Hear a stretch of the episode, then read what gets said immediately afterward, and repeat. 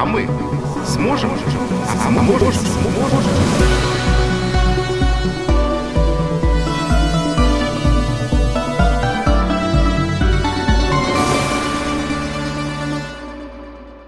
Автомобиль, товарищи, не роскошь, а средство передвижения. Автомобиль является двигателем внутреннего сгорания, товарищи. Без малого век прошел со времени, когда устами великого комбинатора Остапа Бендера был озвучен, не побоюсь этого слова, этот бессмертный афоризм. Как вы уже поняли, сегодня мы будем говорить вот об этих самых средствах, а точнее о тех проблемах, которые возникли буквально у всех автомобилистов в этом году. Мы — это Сергей Цехмистренко, автор и ведущий подкаста «А мы сможем», и Максим Нагайцев, директор департамента конверсионной деятельности госкорпорации «Ростех». Почему «Ростех»? Да потому что в эту корпорацию входят крупнейшие российские автопроизводители — «АвтоВАЗ» и «КамАЗ». Вместе мы попробуем развеять те страхи и мрачные перспективы, о которых думает сегодня любой, кто предпочитает индивидуальный транспорт общественному. О каких страхах идет речь? А вот послушайте. А мы сможем? А мы можем? Очень э, дорогие новые сейчас иномарки а, опять же, иномарки только э, корейского производства. Слушайте, у меня квартиры дешевле стоят, чем э, новый автомобиль. Если отечественный автомобиль будет э, э непосредственно оказывать э, все условия, да, которые вот э, у меня вот Kia машина, я ее покупал в 2013 году. Э, ну, не скажу, что там самая базовая комплектация, но в целом, э, если отечественный автомобиль будет э, ну, в такой же комплектации, то бесспорно могу ездить и на отечественном автомобиле. Насчет доверия к российскому автопрому. Лично у меня этого доверия нет. Это связано как раз-таки с очень длительной историей эксплуатации таких автомобилей. Э, за ними тянется уже слишком, слишком сильный шлейф пользовательского недоверия. А мы сможем? А мы можем? Итак, мнение простых автолюбителей пока склоняется к невозможности заместить уход с рынка ведущих брендов, как сегодня говорят, из недружественных стран. Что же получается, назад в будущее? Опять преснопамятные «Жигули»? Давайте поинтересуемся у специалиста. Напоминаю, что с нами сегодня директор департамента конверсионной деятельности госкорпорации «Ростех» Максим Нагайцев. Максим, если верить последним данным Росстата, а не верить им оснований у нас нет, по итогам трех кварталов нынешнего года производство автомобилей в России просто рухнуло на 66% по сравнению с тем же периодом прошлого года. Что делать будем? Ведь помимо падения производства, резко поднялись цены на машины, включая продукцию АвтоВАЗа, причем начиная с прошлого года. А уход основных производителей ситуацию только усугубил, особенно в среднем и даже в нижнем сегментах. Удастся ли насытить рынок и хоть как-то снизить взлетевшие до небес цены на автомобили – лишенный при этом привычных опций. Надо отметить все-таки э, такие героические усилия наших автопроизводителей, которые сумели запустить в основном производственную цепочку и запустить автомобили в том виде, в котором они сейчас есть. При этом у каждого есть планы по, ну, партнерским, конечно, теперь уже с дружественными странами, по освоению систем ушедших, таких как АБС, там ESP и прочие системы в ближайшем будущем. Но это будущее тоже все должны понимать, что вообще в автопроме цикл подготовки производства это обычно 24 месяца. Чудес не бывает. Поэтому в пределах этих сроков мы будем ожидать, ну, возможно, там где-то какая-то предварительная там крупноузловая сборка, модульная, но по-настоящему освоить производство в э, более короткие сроки невозможно. Поэтому, так скажем, из рекомендаций это все-таки действительно подождать, вот, если вы хотите увидеть автомобили, э, значит, оснащенные. А государство нам, то есть автолюбителям, поможет, чтобы машины стали более доступными? На кого еще надежда есть? На китайцев? Второй момент – это вот недавнее совещание на уровне президента тоже подтвердило внимание как бы, да, государства к вопросу ценообразования. Минпромторг дано поручение с этим вопросом поработать, разобраться. Поэтому, возможно, будут какие-то еще э, меры предприняты, направленные на то, чтобы автомобили стали более доступными. Вот. Ну а если говорить о не чуть более длинной такой перспективе, то, конечно, сейчас освободившиеся мощности заводов будут рассматриваться и предлагаться нашим китайским партнерам. Здесь я ничего страшного на самом деле не вижу, потому что за развитием китайского российского автопрома мы все наблюдаем уже там последние два десятилетия. Я хочу сказать, что прогресс, который достигнут Китай очень разный, вот, но прогресс, который достигнут китайскими производителями, он существенный, поэтому э, я думаю, что сейчас они вполне там по ряду моделей приближаются к корейским, вот, а по многим, естественно, мы уходим далеко вперед. И здесь э, партнерство с ними будет явно э, в интересах покупателя, в интересах потребителя. Народ у нас, конечно, терпеливый. Надо будет, подождем в разумных пределах. Но у нас сейчас в России только три предприятия полного цикла по выпуску легковушек. Это АвтоВАЗ, УАЗ и завод «Хаваль» в Тульской области. Плюс в Липецке отверточная сборка электромобилей «Эволют Айпро» из китайских машинокомплектов. Есть надежда, что Москва реализует подобную схему на бывшем заводе «Рено», нынешнем «Москвиче». Здесь, кстати, производителям окажет технологическое содействие КАМАЗ, уже наработавший компетенции в области электромобилей – этого будет достаточно для насыщения рынка? И как обстоят дела с брошенными иностранцами производственными площадками? Их же немало. От автотора до солидных когда-то производств в Калужской, Ленинградской и других областях. Получится там производство запустить? Ну, вы правы, что значит, по более-менее полному циклу работают те предприятия, которые вы назвали. Э, каких-то сомнений относительно московской площадки Renault тоже у меня нет, потому что для выпуска новой модели всегда требуется адаптация, там особенно сварочная, там, в меньшей степени окрасочная и в какой-то части сборочного производства. Но по большому счету эти производства универсальные, как по составу оборудования основному. Там только вопрос оснастки. Вот, он вполне себе решаемый в те сроки, которые наметили э, руководители этих предприятий. Э, поэтому здесь, я думаю, все нормально. Что касается вот э, перечисленных вами там брошенных, но они не все брошены, там тот же Автотор сейчас активно ведет переговоры, и он очень э, с точки зрения типа производства тоже гибкое производство, которое может э, переключаться с модели на модель. Вот. В предприятиях, которые были вот специализированы, там Nissan, еще кто-то, конечно, ситуация чуть более сложная, но э, решаемая. То есть э, повторюсь, что э, по большому счету там везде речь идет при запуске новых моделей, это речь идет о оснастке. Не то чтобы это были, так сказать, капиталовложения дешевые, но тем не менее это с точки зрения вот бизнес-модели, если осваивать здесь производство автомобилей вот по такому, ну, в кавычках, полному циклу, имеется в виду, потому что кузова как бы ближе к полному, остальное, конечно, все привозное. Вот она реалистичная, она реализуема. Другое дело, что сейчас у нас практически, ну, Иран даже, я не думаю, смотрит, надо ли рассматривать или нет, потому потому что хотя, в общем-то, объемы там производства сотнями тысяч, они имеются, но это тоже такие деривативы от французских моделей, и э, не думаю, что это с точки зрения нашего потребителя будет там воспринято абсолютно всеми. Все-таки у нас такой большой был уже период э, привыкания, скажем, к корейским автомобилям. Вот, поэтому Иран может быть, но это буквально там одно предприятие, на мой взгляд. Что касается Китая, конечно, разговор более э, такой разнообразный может быть, но там тоже есть нюансы. Дело в том, что китайские компании лидирующие, ведь в Китае в свое время была принята интересная модель. Они э, часть предприятий поддерживали государством как э, совместные предприятия, то есть 50 на 50 с ведущими мировыми автопроизводителями. Там прогресс был очень динамичный, и э, на сегодняшний день машины практически все мирового уровня. Ну, тот же Volkswagen там китайский, да, GM там представлен хорошо, японцы.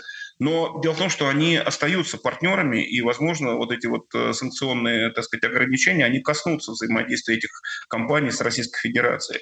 Поэтому вот рассчитывать на там топ, я не знаю, 5 китайских производителей, конечно, наверное, мы не сможем. А что касается вот второго такого крупного сегмента китайского рынка, это были частные китайские компании, которые тоже поддерживались правительством, и вот это меня очень радует модель, когда 50 на 50, да, то есть как бы они, с одной стороны, сохраняли э, доступность своего рынка для иностранного продукта, да, участвуя в нем, в то же время сохраняя высокий уровень конкуренции, и поддерживали абсолютно с нуля фактически свои частные какие-то компании, которые до этого, может, занимались производством только там мотоциклов или каких-то грузовичков. И сегодня мы таких компаний видим очень много, там и Джили, там и вот упомянутый там Great Wall и прочие. Это очень интересный феномен, который вот мы, в свою очередь, упустили. То есть мы себе вот не подготовили такой подушечки в свое время, чтобы часть была автомобильных производств развита как партнерские, а часть как самостоятельные, так сказать, домашние компании компаний. Вот эту модель, э, наверное, у Китая имело бы смысл на будущее перенять. А сегодня вот разговор именно с этими частными компаниями вполне себе плодотворный.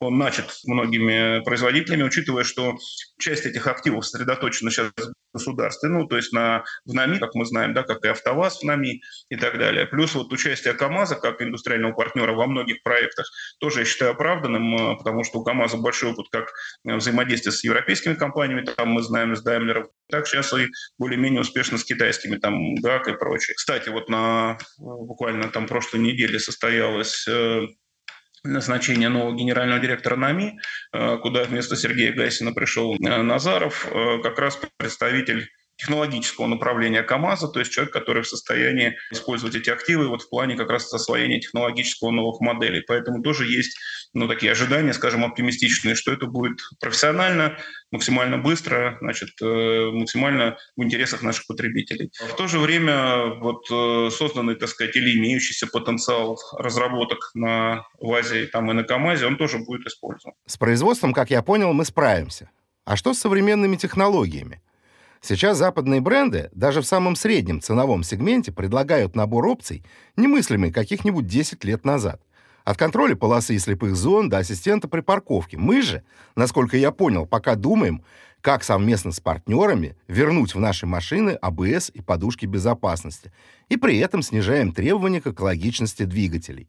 Мы сможем в обозримом будущем технологически соответствовать принятым во всем мире стандартам – или уже навсегда отстали от конкурентов? Здесь ситуация такая неоднозначная, но я вижу чуть больше, чего происходит, поэтому могу выступить немножко с обнадеживающими посылами, потому что мы наблюдаем ведь не только развитие электронных систем, ведь большинство этих вещей, которые перечислили, относятся именно к электронике. Понятно, что с электроникой сейчас ситуация непростая, причем в мире даже непростая была. Мы помним это вот пару лет назад с этими чипами, как раз которые послужил вот одной из причин вот повышения цен на импортные автомобили. Поэтому здесь, конечно, так сказать, что мы сегодня вот как страна страна были бы полностью независимы и рассчитывали на свой потенциал, по части электронно-компонентной базы не приходится. Это точно будут партнерства. Но это я имею в виду с точки зрения производственных как бы, аспектов. Если говорить про разработку, то уже много лет назад было начато у нас по ряду направлений, значит, и в том числе на КАМАЗе, движение по разработке беспилотных транспортных средств. Поэтому инженерами, в общем-то, освоена эта тематика. Она вся электронасыщенная, она вся, так сказать, базируется только на огромном количестве там датчиков, датчиковой аппаратуры, аппаратуры вычислительной и, соответственно, систем приводов различных и так далее. То есть все эти вот ассистенты и прочее, то есть даже с точки зрения беспилотности, там вот выделяют пять уровней беспилотности, которые как раз постепенно вот насыщают этими системами обычное транспортное средство, приводя его к окончательному такому виду. В свою очередь, кроме беспилотных направлений, э, широко осваивается электромобили. Тот же КАМАЗ вот не один год уже участвует в коммерческом транспорте. И вот то, что сейчас проект там КАМА, который превратился в атом. Вот поэтому компетенции, они наличествуют, то есть они у нас есть, присутствуют. Молодежь, конечно, там очень хорошо и активно этим занимается. Вот. Другое дело, что можем ли мы сегодня поставить это в приоритет, то есть можем ли мы сегодня на фоне вот задач по преодолению просто вот объемов производства, наращивания этих темпов а, сейчас говорить о том, что мы широко этим займемся? Наверное, нет. Наверное, это будет вот с точки зрения приоритетов немножко отложено. Вместе с тем, и на заводе «Москвич» планируется разработка электроплатформы, и КАМАЗ этим занимается, и на «АвтоВАЗе», так сказать, там электроларгус и прочее. Поэтому так или иначе, решая эти задачи, мы войдем в кооперацию, ну, как минимум, с поставщиками этих систем там из дружественных стран. И поэтому перспективу появления этого всего на наших машинах там с горизонтом, на, не знаю, 3-5 лет, вот, я однозначно вижу. В том, что мы сможем рано или поздно наладить выпуск хороших современных автомобилей, лично я не сомневаюсь но есть сомнения у других. Судя по многочисленным соцопросам, лояльность к продукции нашего автопрома есть только у 30% покупателей. Как это изменить? Или будем опять исходить из нашего вечного принципа на безрыбье и рак рыба? Ну, пересядем на «Жигули», что поделаешь? Конечно, лояльность ее же не сделаешь на пустом месте, не построишь, то есть это должно быть всегда подтверждено продуктом. Ну, там, вспоминать про УАЗик, я думаю, даже не надо, потому что, так сказать, там совсем время упущено, и там попытка сегодня делать УАЗики там из набора запчастей, в том числе из Китая, да, вот, она э, не, не способствует увеличению этой лояльности. Что касается АвтоВАЗа, ну, тут э, интересная ситуация. Вот та же Веста, допустим, как продукт, она была хорошо принята рынком, и при определенных условиях Веста вполне могла бы, э, так сказать, отыграть и свою нишу, и сохранить эту лояльность, чтобы не быть таким вот раздетым и там старинным автомобилем. Если вот в результате сегодняшнего, так сказать, анализа себестоимости и за счет этого увеличения э, комплектации мы все-таки вернемся к тому, что машины будут сопоставимыми, то, я думаю, лояльность вернется. Но только в такой последовательности. То есть сначала мы все-таки делаем продукт, потом говорим о лояльности. Знаете, у нас заедает правый поворот. Поглядим. Да, а при переключении скорости такой звук, такой тук-тук-тук. Послушаем. Еще, вы знаете, у нас перегревается правое переднее колесо. Пощупаем. Да, а позавчера весь день в машине пахло бензином. Понюхаем. С момента появления первой четырехколесной повозки на бензиновой тяге Проблемы автомобилистов остались все теми же. Машины нужно время от времени ремонтировать и менять в них какие-то детали. А вот с этими деталями возникли сложности. И знаю я об этом не понаслышке. Дело в том, что сам я постоянно живу не в России, и поэтому, когда еду на родину, друзья и знакомые стали одолевать меня необычными просьбами. Привезти не сыр или хамон, а оригинальные тормозные колодки или какие-нибудь датчики. Впрочем, давайте спросим у людей, насколько острым стоит сейчас вопрос с доступностью запчастей. А мы сможем? А сможем? А, у меня Kia а, K5 а, а, с запчастями. Ну, э, сказали, что есть небольшие сложности, но вот я ждала свои запчасти месяц. Вот, через месяц пришло все, и все мне отремонтировали. Вот, на перебои говорят, что есть какие-то. Но Kia не так еще, наверное, пострадала. Я думаю, что э, немецкие бренды, американские, французские больше пострадают. Э, с дефицитом запчастей непосредственно не сталкивался, э, видимо, из-за того, что автомобиль корейский. Но сервисы при этом все чаще стараются ставить БУ. Видимо, из-за дороговизны новых. А у нас э, там расходники, там сейчас с электрикой проблемы. Ну, ориги, ориги, а официалы говорят, что уже поставок нет. Оригинальных для своего авто нету, есть только неоригинальные. А, может быть, оригинальные остались, но очень-очень в маленьком режиме. Нет, российским не доверяем. Доверяем только западным, потому что привыкли пользоваться импортными машинами. Мы сможем их наладить производство, если у нас будет квалифицированные кадры, не российские. Я владею автомобилями верхнего ценового сегмента. BMW считается, вне зависимости от года выпуска, верхним ценовым сегментом. Дефицит автозапчастей на эти автомобили, он существовал всегда. А, он существовал как с самого начала производства там, моего кузова, так и сейчас, когда кузов давным-давно уже с 2005 года не производится. Связано это примерно с тем, что этих машин в принципе меньше, чем автомобили масс-маркета. И производить под них запчасти, ну просто в тех же объемах не имеет никакого смысла. А мы сможем? А сможем? Статистика наука точная. Именно она говорит о том, что российским запчастям для авто доверяют всего 23% владельцев при отсутствии альтернатив. А что скажут производители? Давайте поговорим об этом с Максимом Нагайцевым, директором Департамента конверсионной деятельности госкорпорации Ростех. Максим, бренды ушли из России, но их машины остались. И у нас их миллионы, они при должном уходе еще годами будут колесить по дорогам. Как будет решаться вопрос с запчастями? У нас есть опыт ситуации до 2005 года, начала промышленной сборки иномарок в России. До этого времени большинство автомобилей были бэушными, Соответственно, запчасти к ним возились тоже из-за рубежа. И эти рыночные механизмы работали тогда весьма эффективно. Вероятно, то же самое случится и сейчас. Ростех как-то готов подключиться к производству запчастей по отдельным позициям? Что касается Ростеха, да, мы сейчас как бы активно смотрим на вопросы вот развития рынка гражданской продукции, и часть из них уже реализуются. Такие вещи, вот, например, тот же КАМАЗ освоил там на предприятии производство амортизаторов, ну, стоек там для вот французских моделей. То есть, ну, для номенклатуры, которая такая двойная. То есть у нас Ларгус является вроде как автомобилем, выпускаемым автовазом, но он же платформа обычной там Логана, там Сандера и так далее, те, которые там широко тоже закуплены в парке, хорошо представлены. Поэтому вот там вопрос, допустим, по их, как в народе говорят, стойкам, он закрыт, потому что, значит, это освоена продукция. И так, шаг за шагом, там номенклатура потихонечку будет расширяться, и, конечно, многие компоненты мы освоим для массовых моделей. Для моделей, как вы понимаете, там нишевых или люксовых, конечно, никто такого делать не будет. Я сомневаюсь, что для Мерседеса мы будем осваивать там амортизатор, скорее всего, это будет все всегда привозное. Не так давно я видел новость, что АвтоВАЗ обеспечит гарантийное и послепродажное обслуживание автомобилей Nissan – а также поставки запчастей в дилерскую сеть этой марки. Как и за счет чего это будет сделано? И что делается для того, чтобы не допустить роста цен в автосервисах Nissan? Во-первых, все-таки надо понимать, что это обязательства, которые берутся в рамках там, контракта по передаче нам этих мощностей и так далее. Там как бы эти обязательства, они взаимные. То есть, с одной стороны, на себя берет АвтоВАЗ, чтобы это у дилеров обеспечить, с другой стороны, там Nissan берет на себя обязательства их поставлять. Поэтому насколько стороны в полном объеме выполнят взятые на себя обязательства по контракту, как бы это, конечно, ну, там не мне судить. Вот это там покажет жизнь и практика. Вот. А что касается, ну, в целом этих моделей, опять же, за счет того, что они, в общем-то, популярны, там распространены, вот, я думаю, что найдутся заинтересованные стороны, которые обеспечат доставку этих деталей либо параллельно, либо там из Китая. В отличие от легковушек, российский рынок был в меньшей степени зависим от импорта грузовиков. У нас тут есть чем похвастаться. КАМАЗ не раз побеждал зарубежных конкурентов на легендарных ралли Париж-Дакар. Правда, справедливости ради скажем, что эти грузовики-чемпионы были изрядно напичканы импортными деталями, и тем не менее – как и в секторе легковых автомобилей, здесь тоже наблюдалось в этом году падение производства, но оно не было столь значительным. Всего, если можно так сказать, на треть меньше в минувшем сентябре год к году. И связано оно было в том числе с этими самыми импортными комплектующими, которые отказались поставлять нам бывшие партнеры. Не надо думать при этом, что большинство людей проблемы наличия или отсутствия грузовиков касаются меньше, чем личные авто.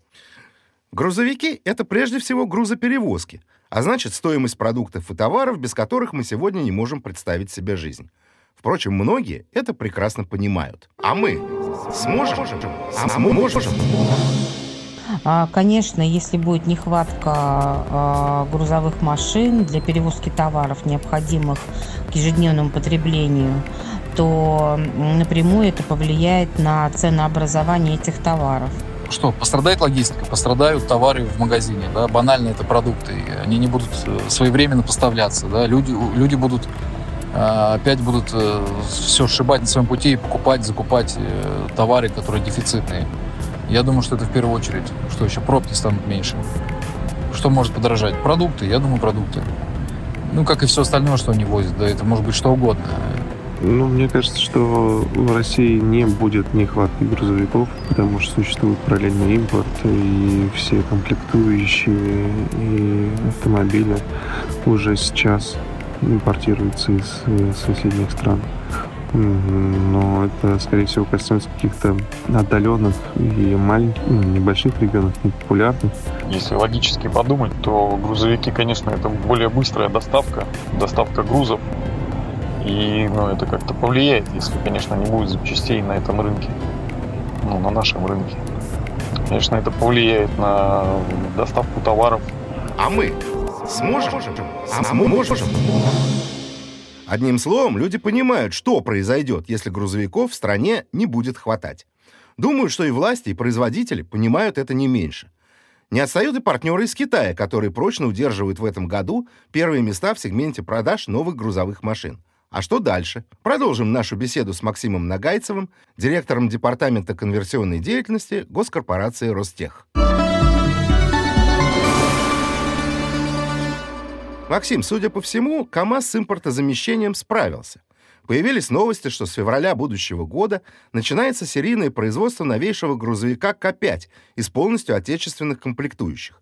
Причем в достаточно приличных объемах. Каких, кстати? Этого хватит для насыщения рынка? КАМАЗ, безусловный лидер нашего рынка. Он благодаря вот взаимодействию с Даймлером во многом проявлял такую гибкость и осваивал в производстве, в том числе локализуя коробки передач, двигатели, там, компоненты. Поэтому опыт такой у КАМАЗа имеется. И действительно, они делают это достаточно быстро. А что касается вот там К5 и вообще всех этих кабин, вот там же были откровенно заимствования даймлеровские, и была кабина своя. Вот со своей кабиной теперь у нас, как говорится, потенциал открывается. Вот, и мы можем э, предложить именно ее рынку. Вещь современная, наверное, только в силу того, что вот с Даймлером тоже были какие-то договоренности, она вынуждена была, так сказать, немножко им уступать. Вот сейчас э, возможности такие рыночные появляются являются. Вот. И с точки зрения вот компонентов основных, ну, то есть там металл, пластик, всевозможные, значит, там э, электротехнические изделия вот типовые, обычные, там, я не говорю про экраны, там, про все остальное. Вот, это все доступно, и поэтому здесь, я думаю, проблем никаких не будет, вот, и мы получим этот э, грузовик магистральный нормальный.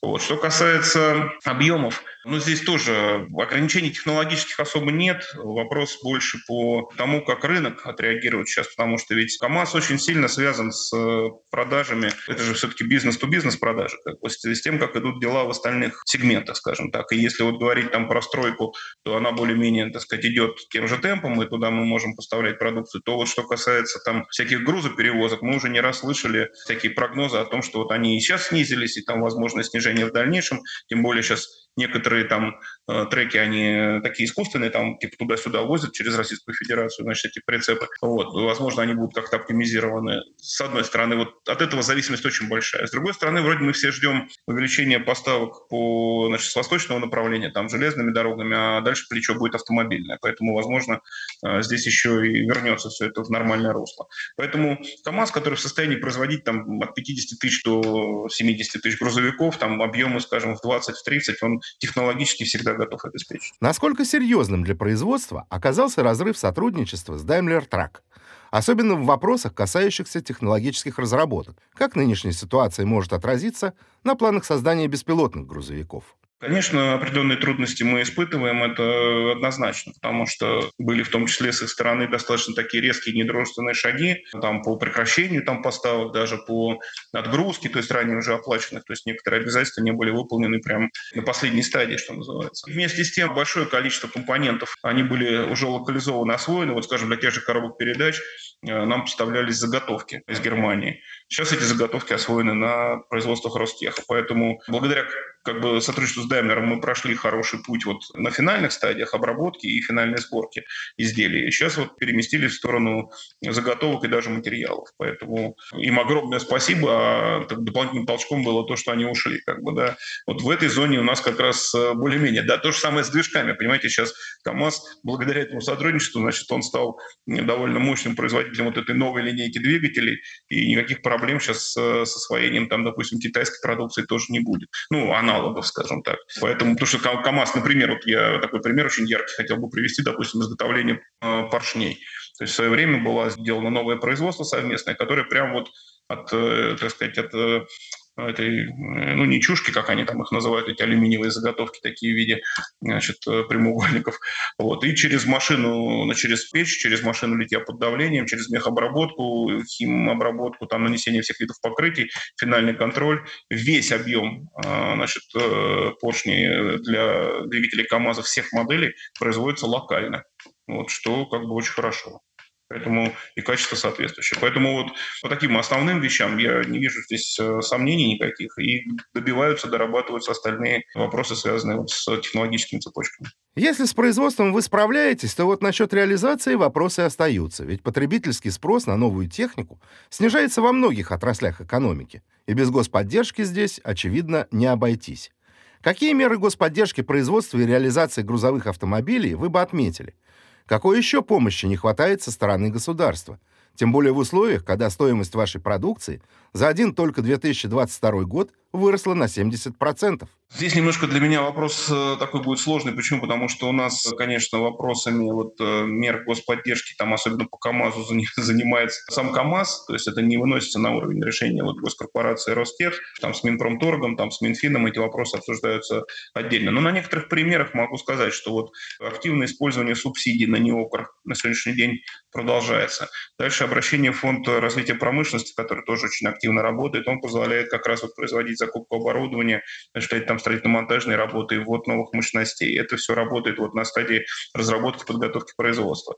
Потом мы выходим на значит, контракты жизненного цикла, вот как с автобусами, например, да, для Мосгортранса там, и значит, сейчас по другим там городам потихонечку начинаются вот электробусы, зарядные там инфраструктура распространяться. В этих контрактах жизненного цикла тоже есть место значит, элементов господдержки. Ну, там где-то оборотные деньги заменяются, где-то идет субсидирование ставок. Поэтому широко практически весь спектр. Вот есть такой навигатор мер поддержки у Минпромторга. Вот мы максимально стараемся по таким проектам его использовать. Вообще я ни разу не видел за всю историю, чтобы там автопрома, чтобы цены сильно откатывались назад. Примеры вот снижения себестоимости продукции, они вообще имеются. В свое время вот на АвтоВАЗе была вот такая машина «Калина». На момент прихода Ростеха вот она была самой дорогой значит, моделью АвтоВАЗа в 2006 году.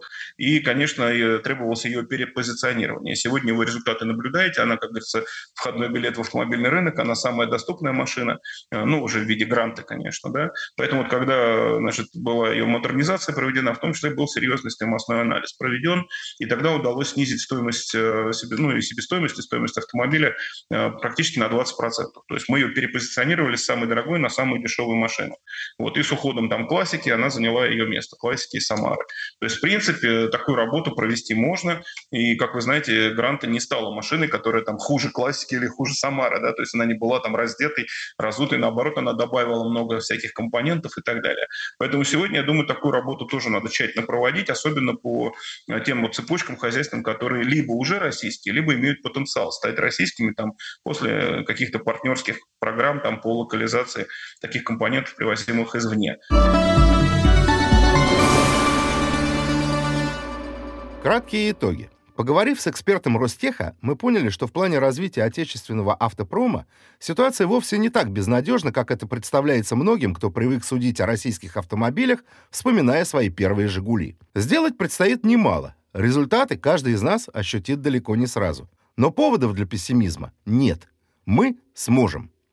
С вами был Сергей Цехмистренко, автор и ведущий подкаста «А мы сможем», в котором мы вместе с Максимом Нагайцевым, директором Департамента конверсионной деятельности госкорпорации «Ростех», попытались разобраться в настоящем и будущем российского автомобилестроения.